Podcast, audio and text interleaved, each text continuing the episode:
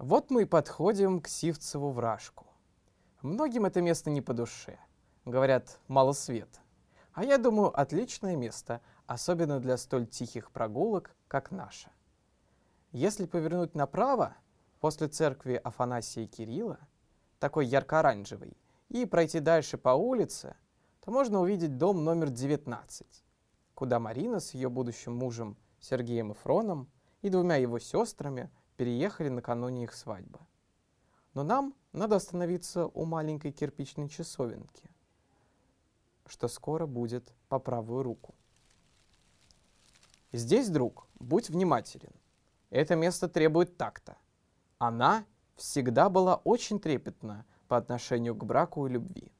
И во всем, даже на мой взгляд, чрезмерно, искала какое-то тайное, божественное знамение. Существует даже легенда. Впрочем, не совсем и легенда. Мне посчастливилось наблюдать за этим, но уже тогда это казалось чем-то мистическим. И теперь, спустя годы, вы, конечно, называете это легендой. В общем, она клялась своему приятелю Максимилиану Волошину, что выйдет замуж за человека, который отгадает ее любимый камень. Когда они вскоре после знакомства гуляли по побережью с Сергеем Эфроном, он нашел и подарил Марине оранжево-красный камушек, сердолик, минерал, ее любимый камень. Кстати, о Сергее.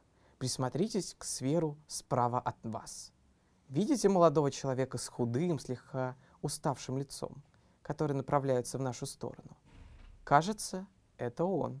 Сергей! Красолов? Неужели? Вот дела. Как давно же мы не встречались? С того времени, как вы с Мариной сюда переехали. Незадолго до вашей свадьбы. Свадьба. Ты знаешь, удивительное дело. Иногда кажется, что мне до сих пор 17, и мы только-только познакомились с Мариной. В солнечном Коктебеле, у Волошина. Как ты помнишь, нашему союзу мы обязаны маленькому сердоликовому камушку. Марина сдержала свое обещание, и мы поженились. Поначалу все было прекрасно. Я помню, она даже посвящала мне стихи. Как там было другим на чудо быть, да, я, пожалуй, странный человек. Другим на диво быть, несмотря на наш двадцатый век, такой счастливый. Не слушая о тайном сходстве душ, не всех тому подобных басен, всем говорить, что у меня есть муж, что он прекрасен, что он прекрасен. Но, к сожалению, дальнейшая семейная жизнь у нас была далеко не безоблачна. Пришлось пройти сквозь ссоры, мучительные расставания, обиды. И все же сейчас, оглядываясь на время, проведенное вместе с Мариной, я ни о чем не жалею. Такой уж характер был у этой женщины. Огненный, сносящий все на своем пути и постоянно нуждающийся в подпитке. Она была человеком страстей, громадной печью, для разогревания которой необходимы дрова, дрова и дрова. Ненужная зола выбрасывается. Качество дров не столь важно. Дрова похуже, скорее сгорают, получше, дольше. Однако в то время огонь разрастался не только в топке Марининого вдохновения, но и в мире нас окружавшем. Мировое началось во мгле кочевья. Это бродят по ночной земле деревья. Это бродят золотым вином грозди.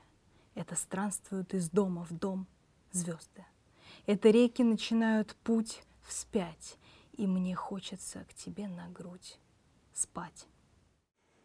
По приезде из Германии я понял, что был дровами похуже, потому что дать ей больше ничего не мог. Хотя мне было нелегко это принять.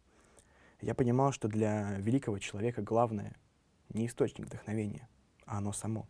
Поэтому я принимал все ее недостатки, ее непостоянство и вспыльчивость, словом, всю ее. Да, Порой быть спутником творческой личности так же сложно, как и ею самой.